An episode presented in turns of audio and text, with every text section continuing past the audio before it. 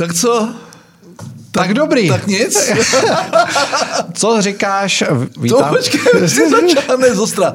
Dobré ráno všem. Dobré ráno. Vlastně my nemusíme říkat ráno, já vždycky na to zapomenu. Ne, já musím, protože já mám ráno. No. A lidi si to pouští odpoledne. No ale to je jejich problém, jo. Dobře, já, já mám ráno, tak říkám dobré ráno. Uh, přišel jsem včera z běhu a moje žena uh, seděla na gauči, měla hlavu v dlaních a před ním běžel uh, za, přenos zlán, bylo to zlán, uh, a seděl tam prezident v akváriu. To si začal strašně moc zostra. tak pravdou je, že většina těch států kolem nás nebo v těch rozumných zemích chová toho svého prezidenta v úctě. Já myslel v akváriu. My, my v teráriu. Jo. A to je jenom takový blbý vtípek. Samozřejmě kolem toho bylo spousta eh, obrázků a eh, já si nemyslím, že by to snižovalo eh, nějakou důstojnost toho prezidentského úřadu u nás. Ta žádná už dávno neexistuje.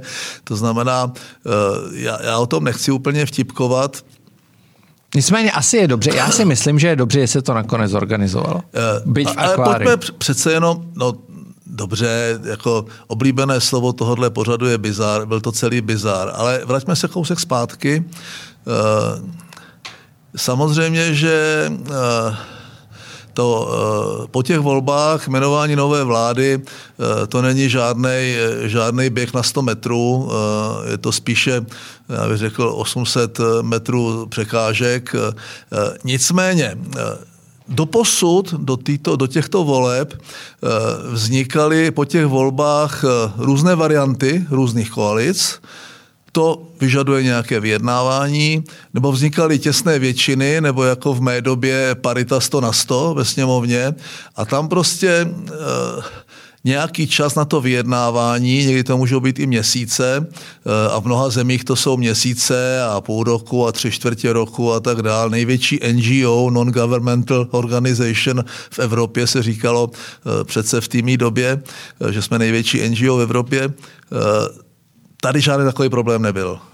To znamená, když se podíváme na ten průběh, tak eh, se nemůžu ubránit dojmu, že to mohlo jít daleko rychleji, eh, když tam byly nějaké objektivní důvody. Tak zaprvé takzvané, eh, takzvané svolání poslanecké sněmovny, ať už to bylo jakkoliv, které ten Zeman podepsal v nemocnici na Jibce, eh, vlastně žádné urychlení nebylo, protože on to podepsal na poslední den, který mu ústava nařizuje. Stejně Kdyby to neudělal, tak by to musel Radek Vondráček prostě na ten, na ten týžden svolat. Tam žádnému urychlení a přitom to mohlo udělat dřív.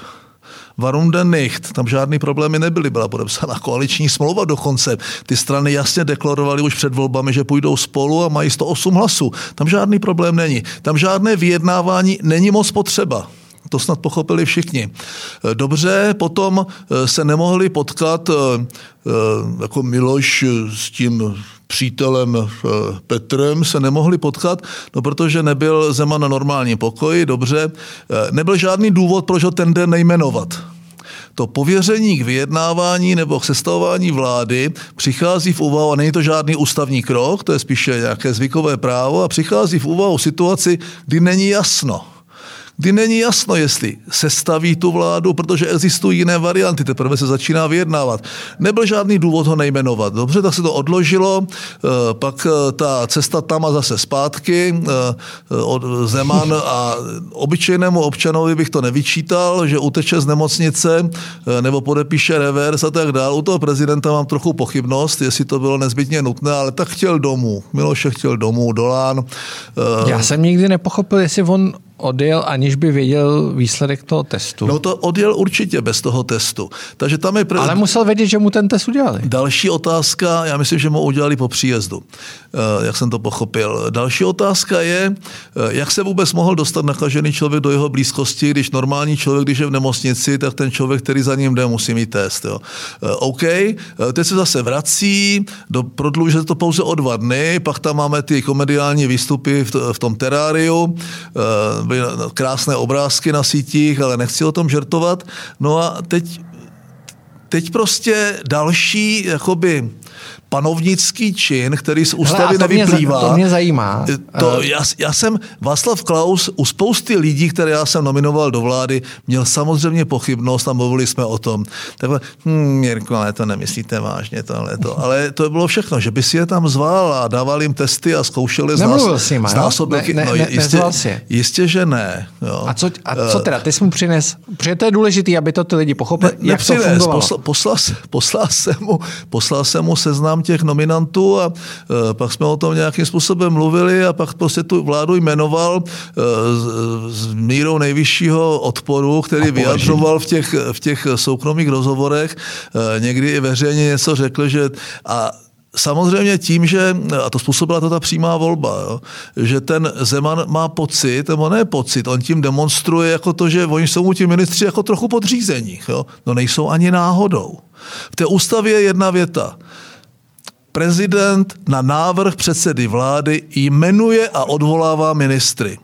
A nejsou tam žádné věty navíc. Ale Petr Fiala na to přistoupil. Přistoupil to na to, protože se stalo pod, u Zemana teda naprosto jednoznačně se ze zvykového eh, práva eh, stalo, stalo pravidlo, on si je tam bude zvát každýho osobně, tam není žádný důvod, proč si je zvát. No tak jako chce znát jejich názory, nebo chce vidět, jak, jaký mají obličej, když je nezná a tak dále, rozumím. Nicméně teď, teď to vypadá jako, že ten panovník, eh, co sedí na tom Pražském hradě, má větší pravomoci než skutečně z té ústavy má. Eh, já, já nevím, jestli je možné zpětně vrátit tu přímou volbu na tu volbu parlamentní. Já jsem byl vždycky proti a věděl jsem proč. Začal bych tím, eh, což se nepodařilo už za první republiky eh, politikům proti Masarykovi, vzal bych jim ten Pražský hrad. Jo. My se všichni tváří trochu jako Karel IV. Jo. Ten panovník zlíží prostě přes ty zahrady na tu Prahu a má pocit, jako, že ta země mu patří. Ta země je naše. Jako, jo. A Nevím, co se s tím dá dělat, oni tam teď budou přes Skype někde si povídat, on nebude zkoušet z násobilky, budeme dávat testy eh, v ruštině a angličtině a možná v čínštině, eh, ne, nevím, jo, a tím se to celý prodlužuje a ta situace, eh, ta trpělivost jako toho Fialy je nekonečná, oni se chovají strašně korektně, ale každopádně to, jestli ta vláda nebude do Vánoc, tak to, ta největší komplikace je samozřejmě sestavování rozpočtu v rozpočtovém provizoriu. Když se to protáhne do ledna, tak se dostanou prostě na ty rezorty později a tak dále. Já mám ještě jednu odbočku, na Twitteru, eh, na Twitteru napsal Patrik Nacher, eh, který byl taky kdysi v ODS a teď vlastně pracuje a šlape vodu pro Andreje Babiše. Napsal zajímavý tweet, který mě upoutal, píše, všiml jsem si, že když redaktor České televize položí ve studiu nepříjemnou otázku zástupci pětikoalice, na počátku se za ní jakoby omluví. Všimli jste si toho, nebo se mi to zdá? No Patriku, to se ti nezdá. Ale ten důvod není v tom, že by, se, že by měl nějaký jiný metr na ty politiky pěti koalice. Ten důvod je v tom, že tu otázku měl původně položit někomu, kdo je za to zodpovědný. Kde jsi, Andrej Babiši? Neschovávej se. Kde jsi, Hamáčku, černosvetráčku, neschovávej se. Červenosvetráčku. Červenosvetráčku. Kde jsou, kde jsou ti lidi?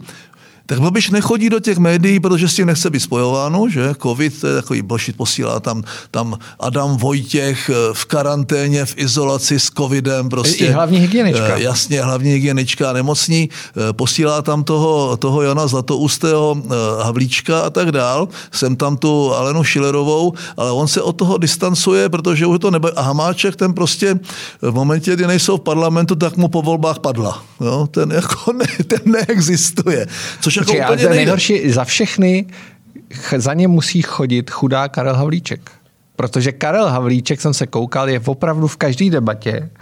A Tam jsou ty přejezdy, on jsou to jako složitý, vyžírá no. za ně v podstatě. No, no, ale on to taky jako, on je takový teflonový a on to prostě všechno odpoví a... a ale to nechceš dělat, takovou práci. Ale já si myslím, že Karel jo. Karel má podle mě slíbeno. Takže jako kdy, když se vrátíme k tomu, tady k těm tanečkům po těch volbách, nebyl žádný důvod, proč, proč by to mělo trvat dva a půl měsíce nebo, nebo tři měsíce. to bude trvat? No, uvidíme.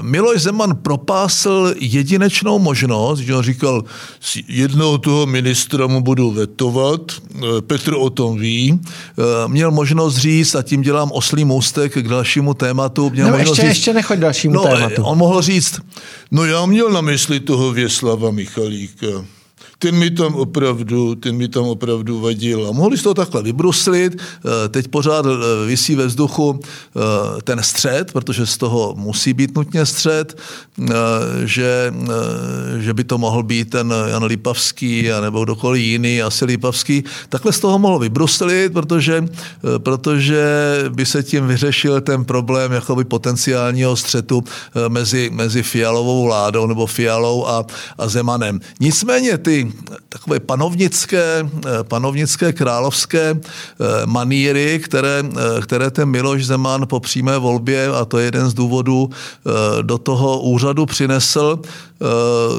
těch se, těch se v čase, a nevím, jak, jak to půjde, ten špon vrátit zpátky do té lahve, těch se musíme zbavit, protože z ústavy žádné takové pravomoci prezidentovi nepřísluší. I když je pravda, že ta ústava je napsaná pro slušný lidi a, a lidi z Noblesou a nikdo nepočítá s tím, že se bude, a dělali to teda všichni tři, ale Miloš Zeman teda naprosto jakoby cíleně, že hledají ta bílá místa, ty termínové věci, kdy vykladači ústavy říkají, že pokud tam není termín, tak to znamená neprodleně. Jako. Ještě, a teď jako ten Miloš si s tím bude ještě hrát, tam zůstat. No. Eh, pojď tam ještě zůstat. Petr Fiala po tady tom vystoupení s Teráriem měl projev, měl vystoupení na tiskovce, pak mluvil u, v otázkách Václava Moravce. Vlastně po dlouhé době jsem viděl někoho, kdo z politiků říká, nebude to jako jednoduchý. Tak uh, ten, my jsme se na to koukali uh, s ženou, uh, teda každý na svém počítači, tak já jsem napsal tweet, že se mě zmocňoval zenový klid. Jo tak je to příjemná změna potom buď ufňukaném nebo agresivním Andreji Babišovi, kde ten Petr Fiala za prvé umí složit větu, ta věta má začátek a konec, podmět, přísudek, vedlejší věta je ukončena. Eh, mluvil velmi klidně, mluvil velmi dobře, eh, na závěr už zbývala jenom, eh, jenom a moje žena to řekla, i s tebou, to bylo jak, jak kázání. Je to příjemná změna. Lidi, jak jsou zvyklí na ty agresivní pitomce, co tam vystupují a ty tam, ty tam vidí toho FIO, tak mají pocit, že to je projev slabosti, naopak to je ta klidná síla. A říká docela tvrdý věty, eh, mluví, mluví velmi dobře a to v situaci, kdy to nemá v ruce, kdy pořád jakoby eh, teď si konečně sedne do hrzánského paláce, to je, řekl bych, dobrý zvyk, že ten dezignovaný premiér eh, s tou případnou novou vládou už má nějaký servis a, a má kde jednat a nemusí jednat v té sněmovně, protože to je prostě jiná, jiná disciplína. Takže je to příjemná změna a pro mě byl včera v těch pořadech výborný i Válek. Eh, Myslím si, že k tomu se dostaneme. Mimochodem, víš, kdo mu bude dělat mluvčího? Vím, kdo mu bude dělat já jsem to, já jsem to teda propálil. Asi, Ty on to propálil? Ne, já to propálil na Twitteru Jakob, no. uh, o, omylem v podstatě, protože Aha. jsem to slyšel. Myslel jsem si, že už to všichni ví, tak jsem řekl, že je to pohoda. Neví, to Takže ví. bude to Ondřej Jakob. No, bude to Ondřej Jakob, eh, což je, což je dobře. Je ale Kalouska, já si myslím, že eh, nevím, jak Ondra Jakob je komunikačně zdatný, protože to, že někdo ještě nemá jakoby schopnost komunikace, neznamená, že bude špatný ministr. Eh, Válek včera eh, Ondra strašně, jako strašně, do, strašně dobrý a uh, myslím si, že uh, viděl jsem Rakušana uh, už normálně to byla, tam přesně ten Rakušan pojmenoval to, že oni jsou pořád jakoby opozice a pořád je tady vláda v demisi a přesto se všichni chovají, jako by to bylo naopak. Jo. Uh, on, to, on to popsal docela dobře. Takže uh, já nevím, já si přeju, aby ta vláda byla co nejdřív, zbytečně to ten Zeman zdržuje. Uh, Nizo, on přece není nadřízený těch ministrů, on nemá co mluvit do exekutivy, uh, on sice zastupuje stát na venek, podepisuje, pokud je nedeleguje na vládu zahraniční smlouvy, má svoje výlučné nebo, nebo některé kontrasignované pravomoci. Není pravda, že on jmenuje ústavní soudce, on je pouze nominuje, schvaluje senát. To lidi neví a to, co on jakoby se snaží uchvátit i tu exekutivní moc, tak to šlo možná u slabé vlády Andreje Babiše, která neměla jako přirozenou většinu. Tam si to mohl nadiktovat, ale tady tu možnost nemá a bude to jenom zdržovat a myslím si, že není možné už nějak významně snížit důstojnost toho úřadu, který Miloš do toho úřadu sám vnesl, ale je to zbytečné a to, že to ti lidi nechápou, je jejich problém. Já prostě mě lidi přestali zajímat, proto už nemůžu dělat politiku. Nicméně eh, ta vláda už přišla o jedno jméno, což je Veslav Michalik. Uh, to má já jsem na to psal komentář a já ti k tomu něco, já jsem psal, že si myslím, já vím, že to je škoda. A víš, co se pak dělo, to ty nevíš. Sedím v kavárně a volá mi Andrej Babiš. Přísám Bohu. A tak jsem zvednul, klasika, a říká, přečet si ten článek a říká, já jsem nevěděl, že jste členem polistopadového kartelu. A já jsem v tu chvíli mi došlo, že, si, že si přečet ten článek. A já říkám, no proč bych byl členem polistopadu? No, protože tady píšete toho Michalika a to je Bílej kuň Miroslava Kalouska.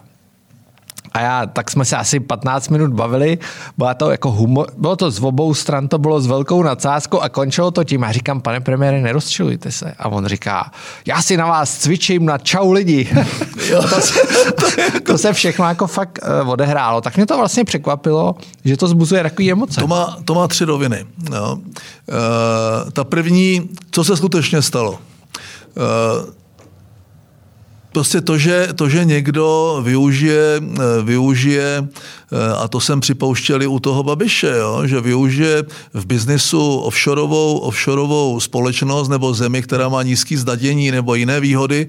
Na tom není nic špatného. Jsou tam v zásadě tři důvody. Ten první je zakrýt původ majetku a tady v tomto případě při té, když to vyšetřovala ta policie, nic takového nenašli, protože tam druhý je zakrytí majetkové struktury, což částečně mohlo být, ale oni nikdy netajili to, že, to, že ta jeho žena jako tam figuruje, to on to všechno to je z veřejných zdrojů, tam nebylo nic utajované. No a třetí je, že využíváš toho, že ta společnost jde rychle založit, že má nízký náklady na to založení, že tam je nízká míra zdanění a, a tak dále. Spousta dalších výhod, které ty, které, ty, které ty státy umožňují.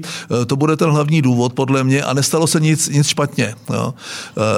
To je první rovina. To znamená, z tohoto důvodu, z tohoto důvodu, eh, pokud by to měla být jediná věc, eh, která zatím Věslavem Michalíkem byla, eh, tak to je, tak to je docela prkotina.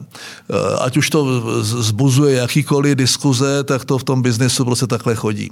Ta druhá rovina, ta je zajímavější, ta je spíše politická, tak Michalík už takhle musel odstoupit z kandidátky TOP 09, potom si před volbama ten Pirstan dělal takovou tu to grilování a rešerše na kandidáty. Já si vždycky vzpomenu, uh, vzpomenu na, na ty americké seriály, kde sedí ten uh, volební manažer s tím kandidátem třeba na prezidenta a ten mu musí říct všechno koho znásilnil v 16 letech, kde se vožral, kde kouřil marihuanu, eh, co jde ukrát, všechno. Protože to, jestliže to ví ten člověk, tak to musí vědět někdo další a během té kampaně to vyleze. Takže oni měli udělanou tuhle rešerši a přestože ti piráti eh, chtějí stíhat korupci i tam, kde není a kde nikdy ani být nemohla, eh, tak ten, tak ten Michalík prošel tímhletím grilováním koaličním, vnitrostranickým a podobně. E, to je druhá rovina, takže otázka, jestli byli nepozorní, anebo e, jestli e, si neuvědomili, že žijeme v době Karlu Janečku a transparentních internacionál a pološílených prostě pološílených lidí, kteří vidí, vidí tu korupci tam, kde není. A Třetí rovina, ta je, ta je asi nejzajímavější, o tom si psal ty, to, že tady vzniká ten antikorupční džihad, eh, už na tom vyrostly věci veřejné, vyrostl na tom Babiš, eh, profilovali se tak samozřejmě Piráti, eh, tím, jak oni pokračují v tom džihádu a říkají, a to nejenom Michalík, to ještě tenhle, a tam Don Pablo a ti letí a všichni musí jít pryč. No to se museli zbláznit. To do té politiky už žádný slušný člověk, který pracoval nebo podnikal, už ani nemůže jít. A tak se to děje. Do té politiky už prostě ti lidi ve městech, nechodí, to se děje v obcích, to se děje ve městech, eh, to prostě do té, a do té centrální politiky eh, s tímto jakože udělají i z věci, která v tom biznisu je standardní, udělají prostě eh, jako něco, co je jako černá skvrna. To, že nakonec ten Michalík odstoupil, já jsem to pochopil, nicméně s tím nesouhlasím. Jo. Můžu si ho za to vážit, protože ta koalice vstupovala a je to, je to zřetelně vidět i z toho vystupování těch lidí s nějakou změnou, hlavně politické kultury a těchto věcí eh, v kontrastu k té vládě Andreje Babiše. Vůbec porovnávat případ Andreje Babiše a Věslava Michalíka je docela velká drzost, to udělal Havlíček v tom, nevím v kterém pořadu, to je docela, docela sprostý a nechutný. To znamená, má to tyhle tři roviny. Dobře, Michalík je mrtev, ať je Michalík nebo kdokoliv, ať si, ať si tam sedne, kdo chce. Mluví se o Filipu eh, Matějkovi, což no, je mluví, mluví se o něm. Eh, to vyměnit ministra není žádný problém. Vyměnit ministra, který ještě ministrem není, tak to se myslím stalo poprvé. No, tak jako, co k tomu mám říct? Jo. Mě ještě, pojď se zastavit u toho Pavla Blaška. Uh, tam jsem vlastně nikdy nepochopil, co mu vyčítají. Protože oni neříkají nic, co vlastně měl províst. No, jasně. Oni říkají, a ve stoce je, a on tam není. Jo? Eh, tak... To, to, že někde Valášek prostě a spol zmínili jeho jméno ve spojitosti se Stokou, hmm. aniž by tam byl, hmm. je jako jiná věc. Uh, tak to je, to je prostě... Uh, Zaprvé není moc, moc o čem psát, jo? takže se to chytnou ti novináři. A ten Pavel Blažek tam byl a no, všichni ví, jak fungoval. Jasně, ale to je, to je asi jako Eh, napsala Slonková nebo kdo v neovlivní, že proběhla diskuze mezi Babišem a Petrem Fialou, která trvala dvě hodiny a ten Petr Fiala se tomu vysmál. Říká, tak jsme spolu mluvili možná 20 minut, technické věci a, a tak dále. Jako, eh, to je přesně jakoby, no dobře, tak to trochu nafoukneš, nebo jedna paní povídala.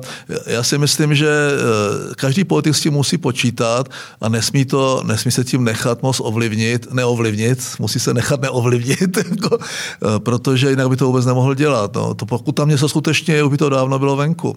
Eh, a... Takže v tomto smyslu eh, všechny takové ty útoky, a je to cílem Andreje Babiše, víme to dlouhodobě, rozbít tu vládu, rozbít tu docela křehkou soudržnost těch pěti stran, rozbít tu většinu v té sněmovně a už jsme někde tady řekli, někdy dřív, že, že tomu dávám rok, pokud neudělá ta, ta nová vláda docela jasný personální kroky a docela jasný kroky, eh, tak aby, eh, tak aby vlastně se ubránila těmto útokům, třeba i vnitro, ty mechanismy toho vyjednávání, eh, tak ten Babiš je schopen takhle rozbít je během jednoho roku. Tak, pojď na naše oblíbené covidové téma.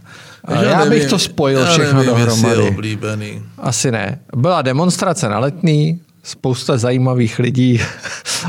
Byl tam Jaros, zatím se jmenuje Jaroslav, Jaroslav Pechanec, Vlastimil Pechanec. Uh, odsouzených vrah. Já nikomu neberu jeho právo se rozhodnout, jako že se nebude očkovat. Eh, u těch lidí, u gerontu, jako jsem já, to nechápu a beru to jako jejich blbost nebo totální nevědomost nebo zatvrzelost těch případů, kdy opravdu ti neočkovaní umírají i mladší, kdežto u těch očkovaných, pokud tam je nějaká další souběžná komorbidita. A konec konců Miloš Zeman má tři dávky a je v pohodě.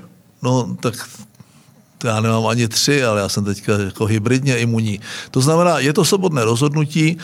Já si myslím, že strašně složité ty lidi nutit. Nutit můžeš jenom lidi, který máš co vzít kde můžeš tu vůli jako a to rozhodnutí nějakým způsobem...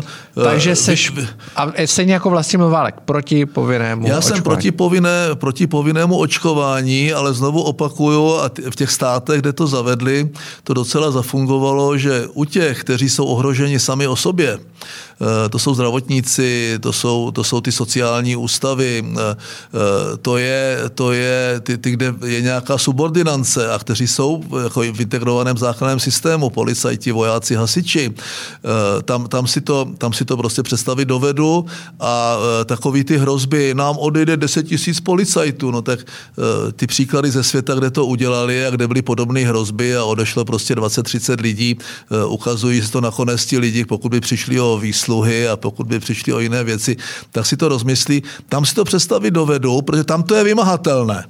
Tam to je vymahatelné. Jestliže někdo chce nařídit povinné očkování důchodcům, jo, no co si na nich vezme? Když někdo bere důchod 15 tisíc, tak ty mu ho vezmeš a nebo mu dáš pokutu 2 nebo 3 tisíce korun, no to s tomu prostě neuděláš. Takže tam přesně to, co říká ten Válek a co říká ta nastupující garnitura, eh, pojišťovny, praktičtí lékaři, eh, dovedu si představit, že praktický lékař pozve neočkovaného geronta na nějakou eh, rutinní prohlídku a když ho tam už bude mít, tak mu řekne, paní Vomáčková, tak paní Kratochvílová, to je vedle vás v ulici, jo? ta už umřela. Eh, začnou fungovat eh, ty létací, eh, létací očkovací týmy, kdy opravdu, když je někdo, jak, jak mám já chatu ve Zbizubech, má 70 let a měl by je do Kutný hory, možná do Ulických Janovic, to já nevím, no tak prostě nepojede. Tam za ním ti lidi musí přijet. Teď to fungovalo, vyzkoušeli to, fungovalo to. Já jsem proti povinnému očkování tam, kde to nejsem schopen vymáhat. Všechna nařízení, která nejsem schopen vymáhat, jsou nesmyslná. Ti lidi si z nich budou dělat legraci. A potom samozřejmě takový to, eh, i to, co náhodou ta vláda udělá dobře, anebo v dané chvíli nemohla třeba udělat nic jiného, tak jestli, že to vyhlásí několik hodin předtím, eh, kdy už oni mají namontované ty stánky, kdy ty vánoční trhy, eh, pokud by měli všichni povinně roučky, roušky neprobíhala tam konzumace a regulovali počet lidí, kteří se tam pohybují, což samozřejmě jde zabezpečit a ten organizátor za to ručí, stejně jako má ručit za to, že když je někde nějaký povolený tisíc lidí, takže mají všichni roušky a pokud je nemají, tak je mají prostě o tamtud vyvést nohama napřed. To prostě ta vymahatelnost, případná sankcionovatelnost je u všech zákonů, u všech nařízení první předpoklad toho, jestli to vůbec má cenu aplikovat. To znamená, já jsem pro daleko možná střízlivější opatření, ale vymahatelný. Takže jestli byla někde demonstrace a neměli tam roušky, měli ji rozehnat. Jsme jediný stát, který ještě nepoužil štíty a vodní děla a to já nejsem jako proti svobodě. Ať si každý říká, co chce a jsou nějaký pravidla. Neměli vstoupit do tramvaje bez roušek. Vysmívali se lidím v tramvaji, kteří měli roušky. Nemůžou ohrožovat lidi, kteří jsou okolo. To prostě ten eh, platí svoboda a odpovědnost a platí právo a spravedlnost a platí nějaký řád a nějaký pořádek a bezpečí. To jsou prostě takhle vyvážené věci. Není to jenom absolutní svoboda takového anarchoidního typu, že si může každý dělat, co chce. No v takové situaci nemůže.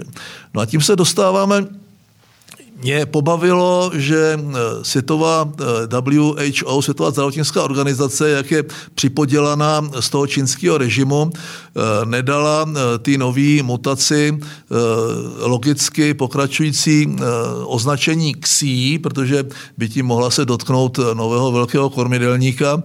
Já jsem vymyslel... No, už moc ne. No jasně, sta, velkého, kormidelníka. velkého kormidelníka, číslo dvě nebo patnáct. Já jsem vymyslel myslel, že aby v tom byl pořádek, protože všichni víme, že to je čínský virus. Eh, akorát se to jako bojíme říkat, že by se tam měla použít eh, standardní v biologii, standardní binominální nomenklatura. Eh, kdo neví, co to je, tak to je to, je to rodové a druhové jméno. To znamená, čínský virus obecně tím rodovým jménem bude Xi a to druhové jméno bude podle mutace. Delta, Omikron. To znamená, ten původní čínský virus, vzniklý ve Wuhanu, by byl ksí, ksí, něco jako bubo, bubo, jo? vír velký. Jo?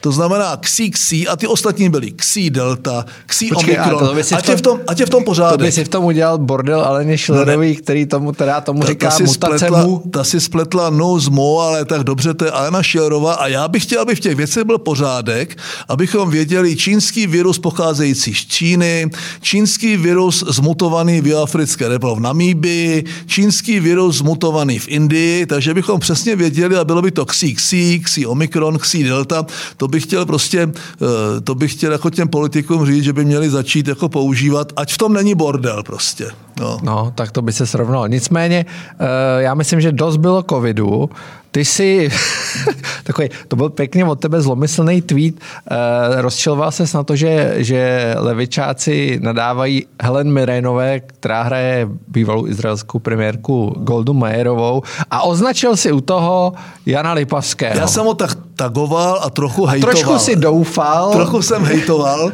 a Jan Lipavský na to reagoval eh, pro mě naprosto přijatelně, věcně, korektně, takže to nebude. Eh, já, já jsem chtěl samozřejmě, eh, já jsem dostal vynadáno hned od ženy za ten tweet, děláme ten Twitter spolu, že, takže ona vždycky nadává za ty moje klimatické a genderové tweety. Jan Lipavský reagoval tak, jak jsem si představoval, asi tím nepotěší tu nejprogresivističtější, tu nejhorší část těch Pirátů. Nicméně obavy z toho, že by Jan Lipavský, kterého já sleduju už docela dlouho, eh, byl špatný ministr zahraničí, který eh, bude eh, chodit na propalestinské demonstrace, tak to si myslím, že, že nehrozí a v tomto smyslu se to potvrdilo. Ale mě to strašně uráží. Když někdo hejtuje Helen Mirren, což je ikonická eh, herečka Oscarová, eh, fantastická, která má hrát další moji ikonu Goldu Meir.